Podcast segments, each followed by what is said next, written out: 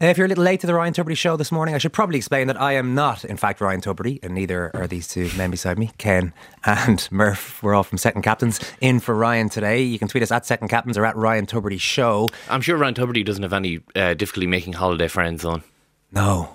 No, Say I'm- it's okay. See, he's- people will flock to Ryan. Yeah, that is true. Become his holiday friends, so then he can be a bit standoffish if he needs to. He doesn't have to try as hard. It's as just that I first move that, Yeah, yeah, that, yeah, that seems to have hobbled us so far. Remember the huge crowd in Russell's of Ranelagh to get a look at Ken and the trophy? There were so many people there, we could only see the top of his head and the trophy. Free pint seekers still waiting to see there who remembers 97. Well, it was on this Maybank Holiday Monday 20 years ago that Ken Doherty was busy carving out, I'm going to say, one of the most popular victories in Irish sporting history by winning the World Snooker Championship 20 years on. He's back at the scene of his triumph, the Crucible Theatre, working for the BBC mm. at this year's final. And I'm delighted to say he joins us from their studios in Sheffield. Ken, brilliant to have you on. How are things? Uh, very good morning to you, lads. How are you? Yeah, we're great. We're getting a little bit nostalgic ourselves over here. Have you found yourself getting nostalgic in Sheffield? Uh, I tell you, that was the first time uh, I heard that little interview since all those years ago, 20 years ago, when you played that little bit with David Vine, you know, at the end. So it, it sort of brings it all back. Yeah, you do get. You know, like the memories sort of come back. Can't believe it's 20 years, but you do get very nostalgic anytime you, you come to Sheffield. You'll always remember your first time out out there, and you'll always remember, you know, the time that you've won it. I mean, that was a that was a boyhood dream come true. Of course, you know. How well do you remember what was going through your mind in the in the closing mm. stages in particular? When did you allow yourself to believe that you were going to beat Stephen Hendry? I did, I, you know, something. I I didn't believe it until I was potting those last few balls, and uh, I saw Tony Drago. He was in the, the press box, and uh, Tony Drago is a good friend of mine. I've known him for many years, and he managed to to. Um, Get into the press box. I don't know how, you know, but he managed to, to nick a seat in there, and he was at the bottom, which is at right at the bottom of the table. And as I was potting the brown and coming around to the blue, I saw him sort of clapping like a seal in the press box, and it sort of and it sort of just brought a big smile to my face. And then I realised that I only needed the blue and, and the pink was a formality, and then I was world champion because against Stephen Hendry, you're never too sure because he, he's just such a he was such a great player. I mean, he had he hadn't lost there for five years. He was gone for six in a row. So uh, before the before the final, nobody would have given me a, a hope. Only you know my friends and my family and, and people who had supported me and and uh, you know potting those last few balls. It was uh, that's when I only just realised, to be honest. You know. I can imagine uh, the, the sort of emotions you were going through. And you mentioned your friends who were there. Finn Ruane is a guy who uh, is a good friend of yours. I read a piece he wrote this week, and he was talking about. Uh, well, I'll give you a bit a quote from it. Here was a guy I had known since we were 13 years of age, who I socialised with every weekend, and had shared a home with in London, becoming world snooker champion, and with it reaching the pinnacle of his career. All the failings and dreams of my own time as a player felt like they were exercised from me when he hoisted the famous trophy that night in the arena. Like that's an incredible. Yeah. effect to have on other people. Yeah, it is. Uh, I mean, Finn and I sort of grew up playing, you know, as kids, and we shared a lot of like dreams as like you know twelve and thirteen year olds, and and then of course we went to London together to try and you know become professional when we left school at seventeen, and uh, you know we were on a, a great journey together as, as a lot of my friends were at the time, you know, and uh, actually Finn is coming over to the World Championships uh, today. He's on the way over you know, for the 20th anniversary, and of course, you know, just to come to the, the World Championship final. And uh, yeah, shared many dreams, and, and he was uh, a very, very good and very close friend, and still is. And uh, after all those years, it's nice to it's nice to hear those little stories. It sort of brings a little tear to your eye when you hear that, you know. But it's uh, yeah, it brought a lot of uh, great, happy times, you know, because you know my friends and family we- we'd be all very, very close, you know, and uh, I'm sure like they were potting every ball with me as I, as I was sort of and going through all the emotions, the highs and lows. Sometimes it's harder to watch than it is actually to play, you know. Yeah, your your family did, tended not to go over. I think after a certain point of your career. No. No, they couldn't go. They couldn't. They couldn't watch. Uh, they could watch it at home. I know my own. My mum's house there in Ranelagh was packed full of well wishers and people from you know the papers and from RTE and I'm sure people from Radio One were there as well, waiting for the you know the the first interview or the reaction and stuff like that. Um, and my mum went off on her bike, off on her travels from that day. She nobody knew where she was. She was on her bike, uh, going into every church in Dublin and lighting candles for me, you know, and uh, yeah, that was. Um, the place was uh, like in turmoil, you know. Uh, yeah, and like RTE took the BBC feed just as we were saying there a couple of minutes ago for the first yeah. time to show on that Monday night. Did you have any idea how big uh, this was, like at home? No, not really. I tried to. Uh, I tried to keep the phone calls down to a minimum. You know, I was like, I was in a, I was in my own little bubble with uh, with Mick Mick McLean, my good friend, and uh, Pat Caulfield from Dublin, and we sort of tried to keep our own sort of little bubble and not get too carried away with all the excitement that was going on because sometimes that can sort of envelop you and it sort of can you can lose your focus a little bit. And I thought if I knew exactly what was going on at home I wouldn't be able to pot a ball like in the final session. So I, I knew I was on the precipice of something great uh, and something wonderful and I didn't want uh, any distraction. So I tried to keep things down to a minimum. And that story that you relayed about the uh, the superintendent and that, that is a very true story. He told me that story when I came back to the mansion house and he did call Doherty. me Doherty, Yeah. Doherty by the way yeah, yeah. and the Typical funny thing was yeah yeah typical guard and the funny thing was he says um, he said, Doherty, you said you should be on television more often. He says, you make my job a hell of a lot easier. Well, you got the full Italia 90 treatment as well, didn't you? The open top bus tour. I know. I, I couldn't believe that. You know, um, in fact, uh, Eamon Dunphy said to me, he says, you know, when you win that, he was over as well, you know, and he says, when you win that World Championship, he says they'll they'll put a bus on for you. You know, you'll be coming down that O'Connell Street on an open top bus, and I want to be there with you, and I and I want to get the first interview instead of Jimmy Magee. He says, you know, and uh, but I never believed it was going to happen. I really didn't believe it, uh, and uh, I was I was very very surprised when it when it happened. But it was just so wonderful, you know, coming off the airplane, Yeah. getting you know landing at Dublin Airport, all the people waiting for you. Coming off the steps with the cup, and then uh, the open top bus. I mean, all the cars were beeping, like people hanging out the office windows, waving flags, and people run up beside the bus and line the streets of O'Connell Street all the way up to the Mansion House. And then, of course, Ranelagh. Ranelagh was just Ranelagh was just a party village. Like it was just fantastic, you know. What about the family home? I presume it was busy. It was inundated, yeah. My mother eventually returned after the final. You know, she got a apparently she got a puncture in her bike and she had to walk back from Donnybrook Church. That was her last port of call. Uh, and somebody had stopped her and told her uh, on the way home that I'd won and she was absolutely delighted. And when we when we went on the late late show the following week and uh, they everybody you know the whole story was relayed that she got a puncture in her bike. Even David Vine told me on the night in question, even he knew that she got a puncture in her bike as I was picking up the cup.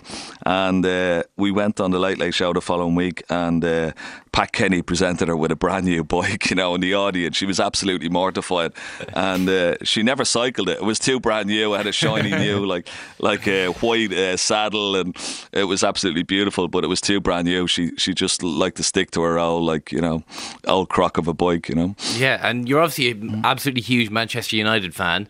Uh, Yeah. So you were given the chance to parade the trophy at Old Trafford, I believe. I was, yeah, and that was one of the that was one of uh, the great that was one of the great things about being world champion. You know, it's like there was little sort of little perks that came with it, and uh, I got a phone call from Alex uh, John Parrott, where it originated was. Uh, John Parrott told me. Uh, he was a big Everton fan. He said he told me that he paraded the trophy around uh, Anfield because Everton were away that week, but Liverpool Council and Liverpool Football Club said, "Look, uh, we know you're from Liverpool, the blue side, but if you would like to parade the trophy uh, when he won it in '91, and so he paraded around Anfield, and I thought, Jenny, I'd love to do that around Old Trafford. That would be fantastic. And I got a phone call from Alex Ferguson. Uh, the day after uh, I won the World Championship, he said, I know you're a big Man United fan. Would you like to come and parade the, the trophy around Old Trafford? I said, What? Would I like to what? uh, I nearly dropped the phone and he brought me around Old Trafford. Um, brought me up into the direct. They were picking up the Premiership trophy that day. They were playing West Ham, and um, he brought me into where the boys were sitting, like the first team and the second team. They were having their lunch that day, you know. And uh, I walked in with himself and Martin Edwards. I have the cup in my hand, and he said, uh, "Lads," he said, uh, "Ken Doherty is a big Man United fan. Just won the World Championship, and he's going to parade the trophy around uh, Old Trafford." And uh, nobody moved. You know, they're all everybody just looked around, and there was this deafening silence for about a minute. And I felt like a complete lemon with this cup in my hand. I didn't know what to do, and. Uh, I thought like Roy Keane or Denis Yeah, Irwin, some of the Irish lads mic it up. Yeah, yeah, yeah. Come on, like uh, nobody moved at all. And uh, anyway, this big lad pushed his chair back, walked over to me. Uh, shook my hand and says, "Congratulations, Mr. Doherty." And all I could say, I looked up at him because he was about six foot three, and I said to him, "Thank you, Mr. Cantona." That's all I could say. Uh, but it was a wonderful moment. And when I went out on the pitch, they were singing my name, and all the West Ham fan, there were all the Man United fans were singing. There's only one Ken Doherty. All the West Ham fans were singing. There's only one Ronnie O'Sullivan. So I was brought back down there very quickly, you know. you, you often hear, Ken, when sports people or people in any walk of life achieve something big, achieve the ultimate aim, that they it takes a while to sink in. That's the standard cliched answer. Oh, it hasn't sunk in yet. Was there Yeah. a moment in the days that followed that it did sink in that you were world champion?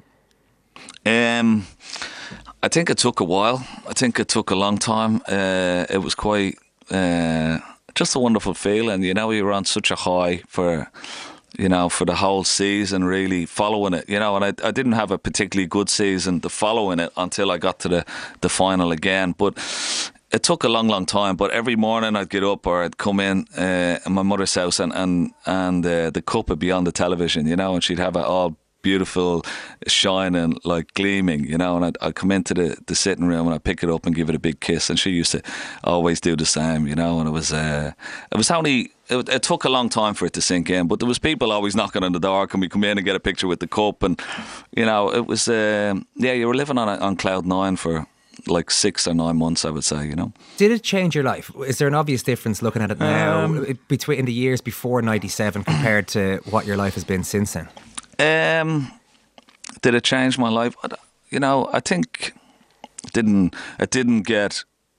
Didn't really change myself or, you know, the people around me. Uh, it just, I presu- presume, sort of peop people's perspective perspective of you maybe changed. You know, you were you weren't just a, an ordinary snooker player anymore. You were a world champion, and I suppose you're sort of your status went up as, as a sports person, um, and you became sort of more recognizable and stuff like that. You know, you used to get better seats in restaurants. You know, you never you never had to queued up like going into nightclubs that were you know during the during the nineties. And anyway, that was for sure. But that was that was about it. Uh, you know, everybody any way you wanted, people would always like remember where they were in '97.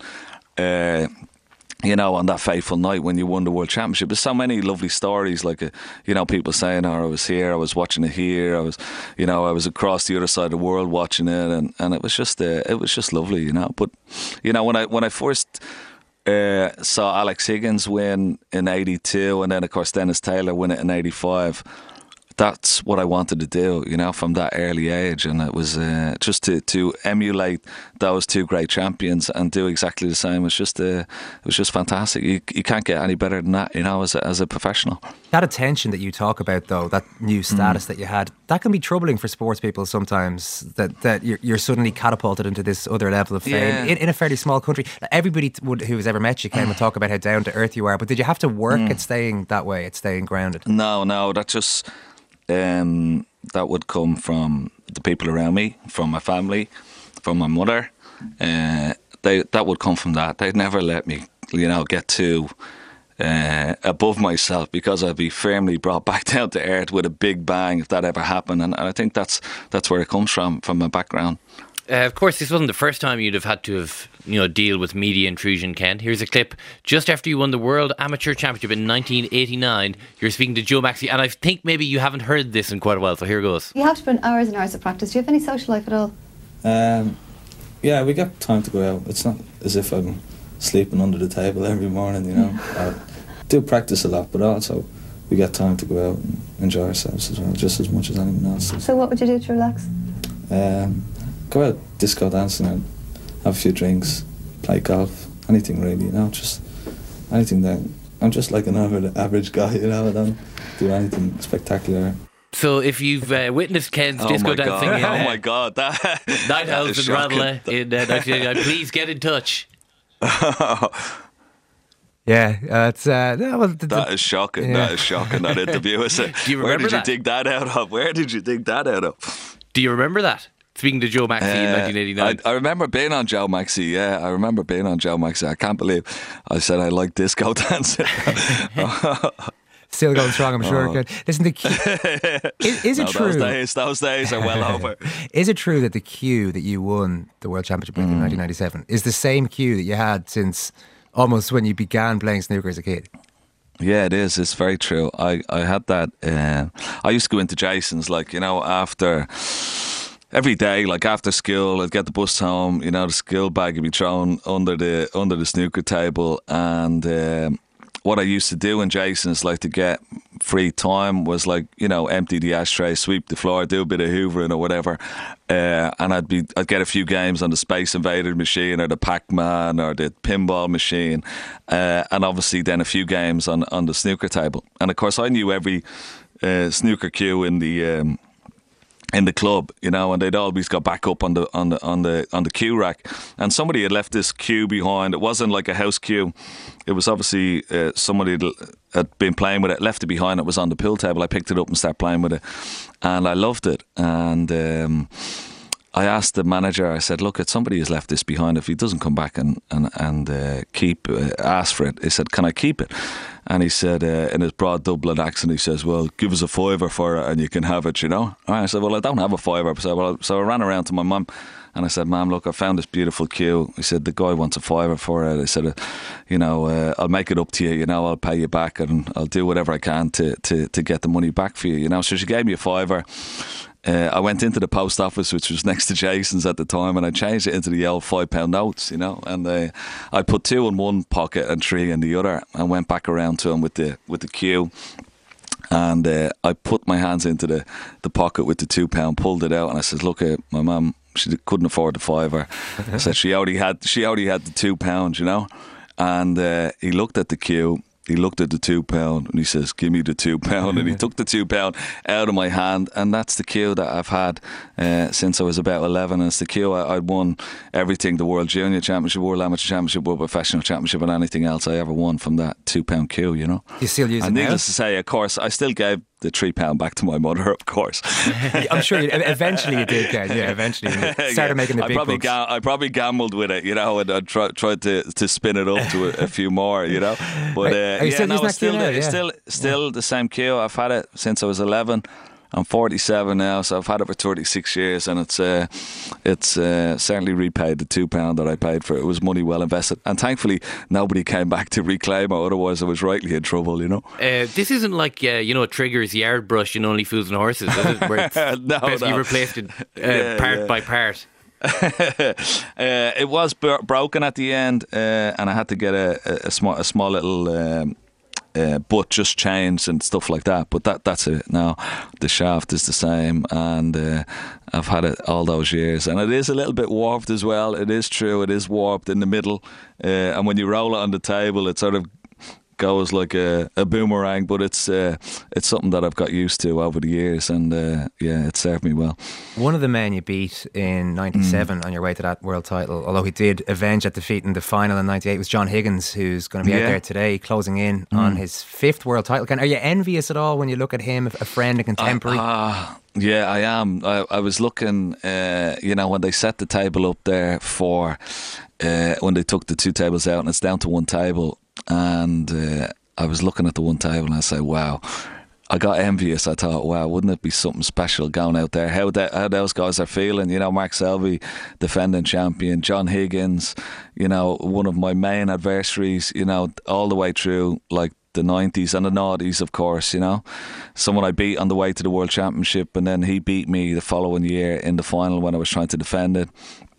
Uh, and I was, I was a little bit envious, yeah. I thought, but how special it would be for him, you know, going out, what he'd be feeling, and trying to win his fifth world championship, which is quite, quite incredible. He's one of the best players that we've ever seen in the game. Uh, one of the nicest guys, one of the toughest opponents, and uh, it would be an, an amazing achievement if he could win his fifth world title and tie al- along with the the great Ronnie O'Sullivan. You've mentioned your mum Rose a few times already over the, the last 20 minutes or so, Ken. We're very sorry to hear that she passed away really recently. Just a, clearly a huge influence. Anytime I've heard you speak at length about your career, the influence of your mum seems to come up time and time again. Yeah, she was. Yeah, she was a great woman. Worked very, very hard. We lost her father uh, when I was 13. So obviously, you know, she had a tough job bringing up the four of us, but she was uh, she was a great influence, and uh, she never wanted me to be a snooker player. That was the funny thing, you know. She wanted me to get a real job, like you know. She used to say that to me, even you know, uh, when I was a professional and. You know, she never liked the attention. I remember when I came back after winning the World Amateur Championship, and again, it was like meeting and greeted at the airport, and I I hugged her and kissed her and gave her the cup, you know. And she says, with all this attention, she said, live on six one news, I wish you never had won it, you know. she was she was that type. She was that shy, uh, but she was a great worker. She had great faith as well. She went to mass every day. Uh, praying for me and the rest of us as well in the family. Of course, my two brothers and sister, and uh, she had a she had a tough life. Like you know, losing her husband so young. She was only forty nine when she lost her husband. So, but she was a great influence, great influence on us all. And um, yeah, at least uh, you know I'm glad in a way that she saw me uh, win the world championship, and uh, I just hope that she would have been proud of me, you know, because uh, you know she sacrificed a lot, and anything I did or won. You know, was certainly for her and what, what, what she did for us, like, you know. I think it might have been that Finn Ruane article again that I read where he described the scene in Ranelagh when you arrived home and your mother everybody else was making a massive fuss, as you mentioned there, and your mother treated yeah. you as, as though you just sort of arrived home from a normal day uh, in an office oh, job. Wow. yeah, yeah. Uh, well, that, that's that's what she would have. Yeah. You know, she that's the way she was. She was a good old country woman, and uh, you know, she she never had any airs or graces. Could say anything to you, you know, and she, uh, you know, anything that was in her mind just came straight out. There was no beating around the bush, you know. And uh, whether I was world champion or not, I was only just her son, and she she was delighted, you know. She you know, but the attention sometimes she didn't like too much, you know. And she used to bake quite a lot. I tell this funny story that she used to bake she was a cook all her life, you know, and uh, but every on Saturdays and weekends, uh, her apple tarts became very very famous, and uh, the local uh, Peter Dwan, who owned a local spar, asked her would she make a few apple tarts on the Saturday. You know, so she used to make apple tarts on the Saturday, and they'd be they'd be gone like after a couple of hours. So. Uh, we used to have to sometimes drop the uh, apple tarts down unless somebody from the spar had to come up, you know. And of course, uh, one Saturday morning they were too busy down the spar, nobody had come up, so uh, Muggins here had to get up out of bed with a full breadboard of about 12 apple tarts, and I'm walking down the middle of Ranelagh at about 10 o'clock in the morning. Uh, just won the world championship, and I'm carrying these 12 apple tarts to the local spar for me, for my mother with people like beeping the horn, you know, Doherty, what are you doing? Is this a part time job? You know? Uh, and that was, that was, that, that's what it was like in my house. So whether you were a world champion or not, you still had to do the, the apple tart run to the local spar, you know? People might have seen you recently on The Restaurant, the TV show. Yeah. Did you make any apple tarts there? any of your mum's cooking? Uh, no, I mean, you know the the menu that we picked for uh, the show, which was fantastic. I really had such a wonderful time. It was doing it. You know, it was a great, great experience. And um, uh, Louise, who was the, the pastry chef, she uh, I told I told her about my mum's cooking and stuff like that. So we thought like half of the menu was an ode really to my mum and, and us growing up, like of you know little things that we used to look forward to, like fish on the Friday, fish and colcannon on the Friday, uh, you know, chicken and mushroom vol au vent that was a treat, like you know, during the you know the seventies and eighties, and of course the uh, the trio of desserts was an apple tart, lemon meringue, and uh, like a chocolate eclair and uh, I think she did a really good job, Louise. It was fantastic, and uh, you know the funny thing was, and the sad thing was that even though I wanted to do this restaurant, and and it was like. A dedication really to my mum and that that she didn't actually get to see it but uh, I think she she would have been uh, she she would have liked the food and she would have eaten it. She would have had some criticism about it, I'm sure. Being my mother, you know, I wouldn't have done the Colcannon like that. You know what I mean? I would have done it a bit different, or you know.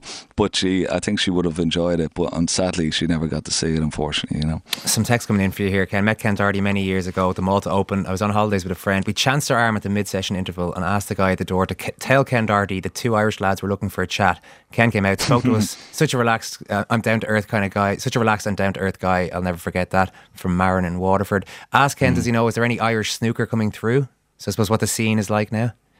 Yeah. Um, there's some there's some great talent there in Ireland. Uh, unfortunately, a lot of the a lot of the snooker clubs, you know, like uh, property got so expensive in Ireland.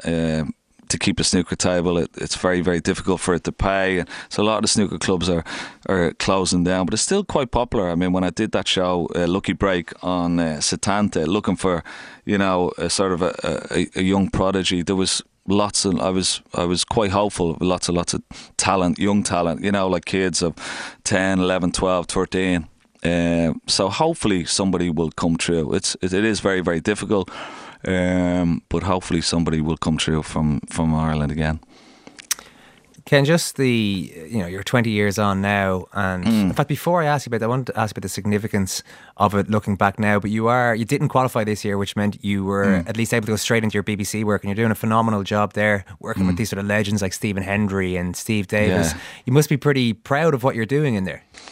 Um, yeah, I I really enjoy it, you know, and. Um, as I said, like if if I wasn't working for the BBC, I'd be sitting at home watching it for the 17 days on the couch. And anyway, uh, mm. but I really I really do enjoy it. They're a great bunch of lads. Um, you know, they're they're great champions and great commentators and great analysts and like you know we all sort of get on very very well. As I love I love working with like the likes of Virgo and Dennis and and and uh, Willie in the commentary box. You know, they're completely different to to the likes of Steve and JP and Stephen Hendry, even in the uh, studio, and of course Hazel as well and Jason. But um, it's it's completely uh, different from you know when you're when you're playing. It's not nothing beats playing, and you'd love to be out there playing and competing and and uh, watching watching the uh, final today but you're still involved, you know, and you're still, you know, you, are talking about you're talking about a game that you love, and and uh, it, it's just it is. It, I I love working with these guys. You know, they they become like really good friends now over the years, and uh, it's uh, it's nice to be still a part of it. I'd rather be playing there though today, to be honest. Yeah, uh, it's, no, it's lovely to reflect on something that was so significant. Not mm. we just we don't have many Irish world champions in anything really. Mm. Has the significance yeah. of achieving that hit you more as the years have gone on? Uh, I think you sort of you get a little bit softer in your old age, and then you sort of say, "Yeah, well, you know, at least I was sort of world champion, and you know, I sort of I won it once. I, I wish I had it won it more times. I tried my hardest. You know, it would have been nice to, you know, to be Higgins in '98 or even." To win it in in 03 when I lost that close final to Mark Williams 18 16. Um, you sort of you look back and you say, yeah, well, at least my name is on that cup, and it was nice to be world champion, you know. And uh, you do sort of get a little bit nostalgic in your old age as you as you get a bit older. Listen, Ken, we better let you get to work there. It's a big day mm. on the BBC. Thanks so much for taking the time this morning. Great to talk to No problem, and uh, good luck with the show, lads.